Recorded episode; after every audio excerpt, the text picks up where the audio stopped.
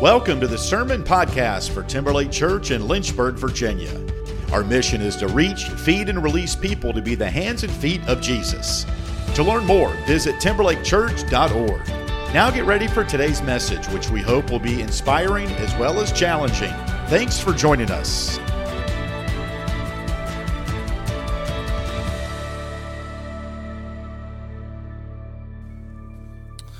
Good morning again, friends. You know, when we heard the weather report, we said, well, gosh, you know, it might snow. So we'll start our new series. We'll push it back a week. So we are not starting the, the long anticipated series called Squeezed until next Sunday.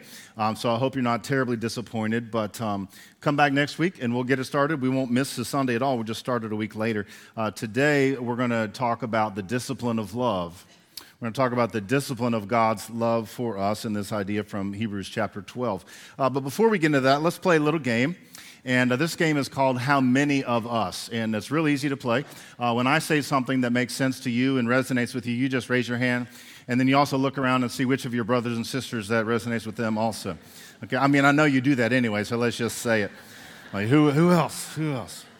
Okay, so uh, how many of us, when we were kids, we got mad when mom and dad would not let us have ice cream for dinner or stay up really late at night? But then once you grew up, you realized, oh, that was a really good thing, actually. And I'm thankful for my parents. Yeah, me too. Um, how many of us uh, thought some part of school was difficult or even miserable? Maybe math was hard, or you didn't like writing papers or taking tests, but you're glad you stuck with it and finally made it to graduation? Yes, right, me too. Um, how many of us have had a mentor in life or a grandparent or maybe a boss who told you something about yourself that you did not want to hear at the time? But after thinking about it and maybe praying about it, you realize one, they were right, and two, you're actually glad they had the courage to tell you that hard thing. Good. So if you raise your hand any of those times, congratulations, you are developing what we like to call spiritual maturity. Spiritual maturity is this idea that you can accept something difficult and painful because you know it is for your good. Spiritual maturity means you would become willing to delay gratification. You know about delayed gratification? Right? I'd like to have a new car now, but instead I'll stick with my old car until I can better afford it later. That's delayed gratification. That is a sign of spiritual maturity. Spiritual maturity, friends, is what happens um, when you learn to do what is good for you, even if it isn't always pleasant. And not only in your body, but also in your soul. The heart of spiritual maturity is in your soul, and it's when you place yourself under the authority of the Lord Jesus Christ and begin to live His way instead of your own. And one of the key ingredients to spiritual maturity is discipline. Discipline, spiritual discipline. What do we mean by discipline? Well, what the Bible means by discipline is correction, teaching, and training. It means instruction in the way of Jesus Christ. That is what discipline means. And I know some of us have a mental picture of discipline like some mean old boss or teacher kind of wagging their finger at you. That's not really what the Bible means by discipline. What the Bible means by discipline is training. It means education and instruction. It means showing you a certain way to live in which there are healthy boundaries around your life and around the decisions that you make and the things that you say and the things that you do. And there's a reason that we refer to the practices of the faith as disciplines spiritual disciplines like worship and Bible study and prayer and fasting because these are the practices that shape you into a certain kind of person. And you may be thinking, well, that's all well and good, and I know preachers like to talk about spiritual discipline, but here's the problem with discipline nobody likes it, right? Be honest with yourself today, be honest with the Lord. Nobody likes discipline. Not young people, not older people, not Christians, not atheists, not healthy people, not unhealthy people. Nobody likes discipline. It is unpleasant. It's like yucky medicine. There's a bitter taste in your mouth, and on some level, you know you need to take it to be healthy, but man, it tastes terrible. And this is why a lot of us are giving up on our New Year's resolutions only a few weeks or a few months into the year, right? Because it's just painful and it's suffering and it takes sacrifice. And if you're honest, some of you, it's only the seventh day of the year. Some of you have already given up on your New Year's resolution, right? Anybody want to be honest today? Nobody, oh, one of you, good job. At the first service, nobody raised their hand, and I was like, all right, that's between you and the Lord then. so uh, here's how the Bible puts it this idea of discipline Hebrews 12, verse 11. Now, discipline always seems painful rather than pleasant at the time, but later it yields the peaceful fruit of righteousness to those who have been trained by it.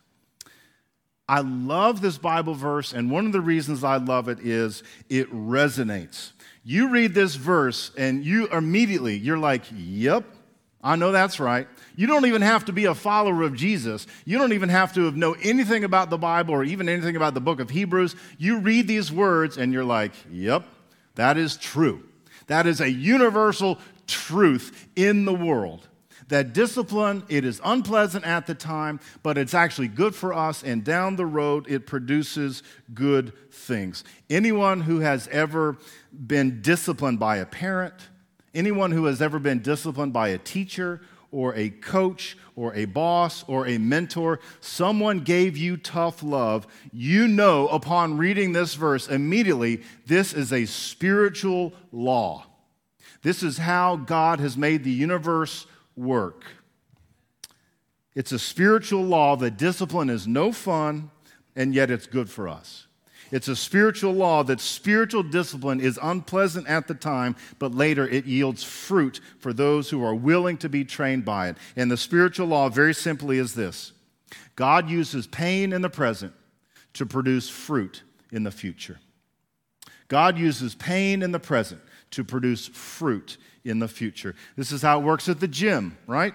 You ever go to the gym? Anybody? You have a hard workout, you sweat, you're tired, but you do that enough days in a row and enough months in a row, and you're like, hey, hey, it's working, right? And you're building the muscles and you're building the heart health. This is how it works with nutrition, right? You want a cheeseburger, but you choose broccoli instead? Maybe. I'm speaking theoretically now. You do that enough times, and your doctor says, Good job, right? Your cholesterol goes down, right? You, you get healthier. And it's not just true for the body, is it? It's true also for the soul. When you allow yourself to be disciplined in spiritual matters, it may not be pleasant at the time, and yet the fruit is spiritual maturity. The fruit is you are growing, you are becoming a kind of person that is reflective of the character of Jesus Christ. Your, you in your life are reflecting and becoming more and more like Jesus. This happens through discipline. It happens through spiritual disciplines like worship, like Bible study, like prayer, like fasting. These are the exercises, these are the experiences in which God promises to meet us, and by His grace, He forms us and shapes us to be a particular kind of person. God uses pain in the present to produce fruit in the future. Now, notice we're saying God uses pain, we're not saying God causes pain. Uh, we don't typically attribute suffering to the will of God. God does not desire evil for his children, but only good. And God is at work for your good. So even if God doesn't cause your pain, God can use your pain for your own good. And this is an idea in the Bible that we call redemption right? God takes something bad and turns it into something good. This is the story of the cross of Jesus Christ.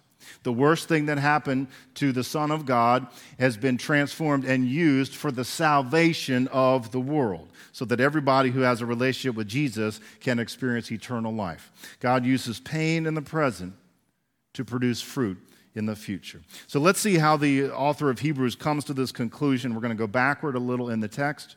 Hebrews 12, verse 4. If you have your Bible, you can follow along there or on the screen. Hebrews 12, verse 4. In your struggle against sin, You have not yet resisted to the point of shedding your blood. The author of Hebrews, like the author of a number of the New Testament epistles, likes to use metaphors from athletics and from the world of the military. Okay, and so what the author of Hebrews is saying to us is look, you've been fighting, you've been battling against sin, but you're still standing. You're still alive, not yet to the point of shedding your blood. So don't give up and don't quit. Keep at it. Press on toward the goal. Keep fighting the good fight, the fight against sin, the fight in favor of holiness.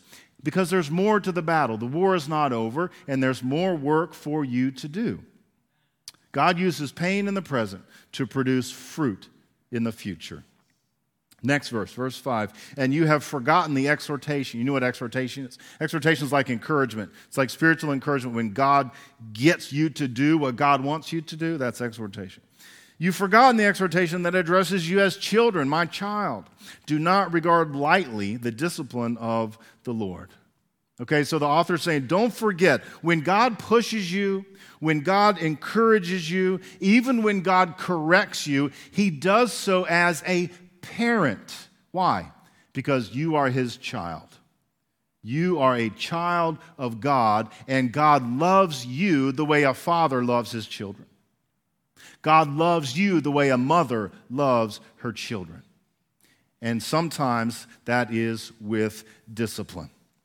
And because you are his child, and because you are, he is your father, do not regard lightly his discipline. That means don't disregard it, don't brush it off, don't neglect it, don't take it for granted. Understand what he's doing in your life and why he's doing it. And the next verse tells you the why. Verse 6 For the Lord disciplines those whom he what? Loves and chastises every child whom he accepts. The Lord disciplines those whom he loves. Friends, this is an extraordinary idea. This is an incredibly countercultural idea because what the world will tell you is love is is whatever you decide love is. The world will tell you what love is is whatever feels loving. But we've already said discipline doesn't feel loving sometimes, right? We've already agreed sometimes discipline doesn't feel good, and yet, very clearly, according to Hebrews, the discipline of the Lord is his love for you. The discipline of the Lord is his love for you. Discipline is love. Again, it's hard because it doesn't feel like love, maybe, and yet it is. And we know that God uses pain in the present to produce fruit in your future. Let's chew on this idea here for a minute, friends. Uh, this idea that discipline can be love. Um, this is very countercultural and it's strange to the world, and yet this is the understanding of the Bible when it comes to God's discipline and His love. Think about it for a mother and her child. Uh, when a mother has a toddler and that toddler learns what freedom is, and I can just run out, you know, in the front yard and be crazy and be wild, you know, and that child tries to run into the street where there's traffic, what does a loving mother do? She corrects that child, right? Takes that child by the arm, maybe even spanks the bottom. Do y'all still do that? Spank your babies? No, some of you know, some of you yes. Either way, corrects the child, right? You know what a very unloving thing to do would be? Would say, hey, kid, go ahead, do whatever you want, right? That would be very unloving because that child would hurt him or herself. So a loving mother disciplines her child for the child's own good. And so it is with your Heavenly Father and you. Your Heavenly Father disciplines you, corrects you, trains you in the way of righteousness for your good. The Lord disciplines those whom he loves. And so, what I need you to understand today, friends, when it comes to the Father's love for you, there are two hands of love. God has two hands of love. And the one hand of God's love is acceptance. It is warmth and tenderness and kindness and compassion and grace, and it is unconditionally warm toward you all the time. That's one hand of God's love. The other hand of God's love is discipline. It is rules and limits. It is God's law, which has been written on your heart. It is the hand that teaches you there is a difference between right and wrong. and that you need to know the difference and you need to practice the difference. And here's where this gets tricky. This hand, all warm and fuzzy and accepting, feels like love to us, doesn't it? And this hand may not feel very loving to you. And yet the Bible is clear both are love. Both are love. God's acceptance is his love for you, God's discipline is his love for you. Now, think about what happens if you have one without the other. What happens if all you have is discipline and no acceptance? What happens if you only have this hand of love? Well, what do you end up with? You end up with cold, harsh religion, right? You end up with a list of do's and don'ts. You end up with a disciplinarian who only seems to care about your behavior and never forgives and never accepts. That's a problem, isn't it? What if you only have this hand over here? What if you only have acceptance but no discipline? Well, this is like the Wild West, right? Oh, I can do anything I want. As long as it feels good, it must be good, right? And you live under the tyranny of your own preferences. Well, that's not good either, is it? And so, true love, God's love, is both hands. It is both acceptance and discipline. This is how the love of heaven works, and this is how the love of the church is supposed to work. Both are love. There's a great country and western song by an artist named Holly Dunn. She was nominated for a Grammy back in the 80s. The song is called Daddy's Hands. Any of y'all remember that song? Daddy's Hands. The lyrics are so good. Uh, the words say, Daddy's hands were soft and kind when I was crying. Daddy's hands were hard as steel when I had done wrong. Daddy's hands weren't always gentle, but I've come to understand there was always love in Daddy's hands. And so it is with your Heavenly Father my friends. He always loves you. He always loves you. Sometimes his love takes the form of acceptance and kindness and warmth. Sometimes his love takes the form of discipline when you need it and when I need it. What an incredible example we have, of course, in the person of Jesus, because Jesus is love incarnate. He is God in the flesh, and Jesus gives us the example of what it looks like to be perfectly loving, because Jesus was perfectly loving all the time. And yet, notice in his administration of that love, it is both accepting and disciplined. How do we know that? Well, think about the story of the woman caught in adultery. You know that story? There's a story in the Bible in which a woman was caught in adultery, and some Pharisees, some religious leaders, dragged her out of the house and into the street, and they were going to punish her. And I wonder if you know what the punishment was then for, for adultery stoning. They were going to kill her. Literally, they were going to kill her. And so they'd all picked up rocks and they put her there in the street and they were going to throw rocks at her. A terrible, terrible thing. Uh, so along comes Jesus. And Jesus famously says to the crowd, uh, Let the one who is without sin, what?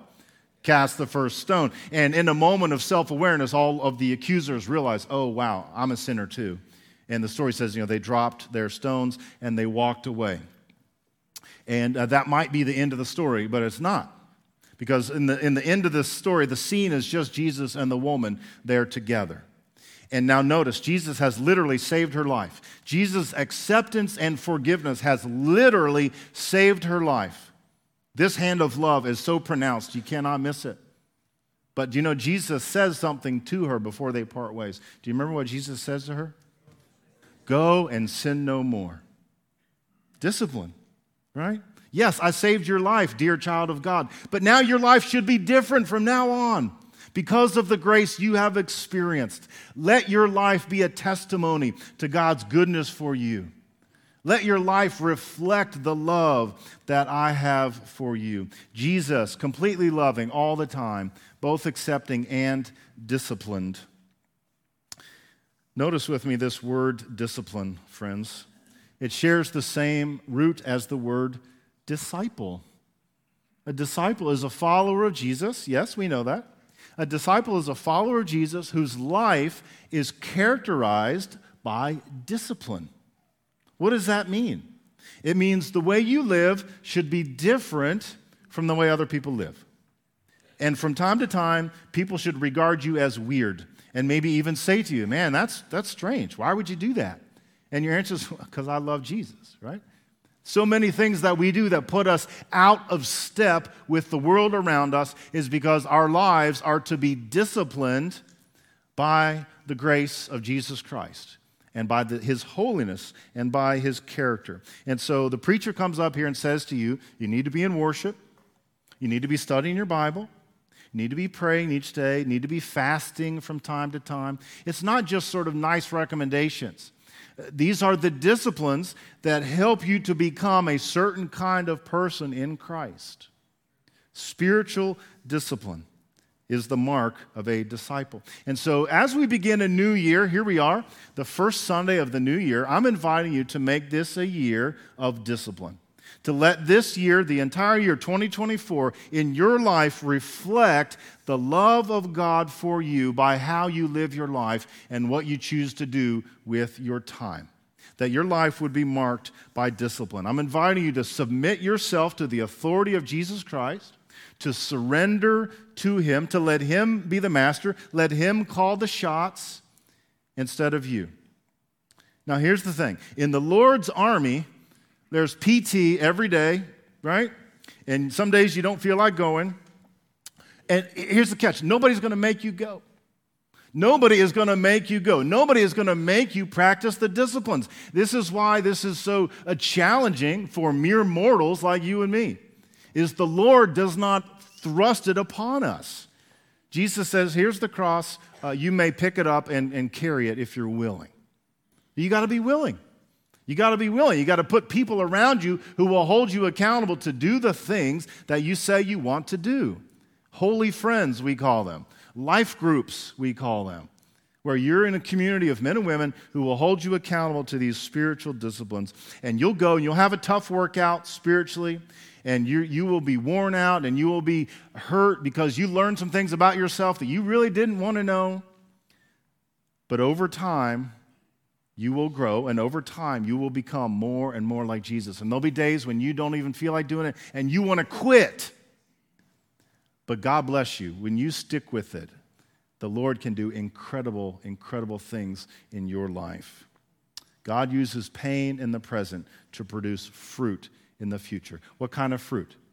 Well, the Bible says the fruit of the Spirit is love, joy, peace, patience, kindness, generosity, faithfulness, gentleness, self control. All of these things can be yours, my friends, by the grace of God when you submit to His discipline.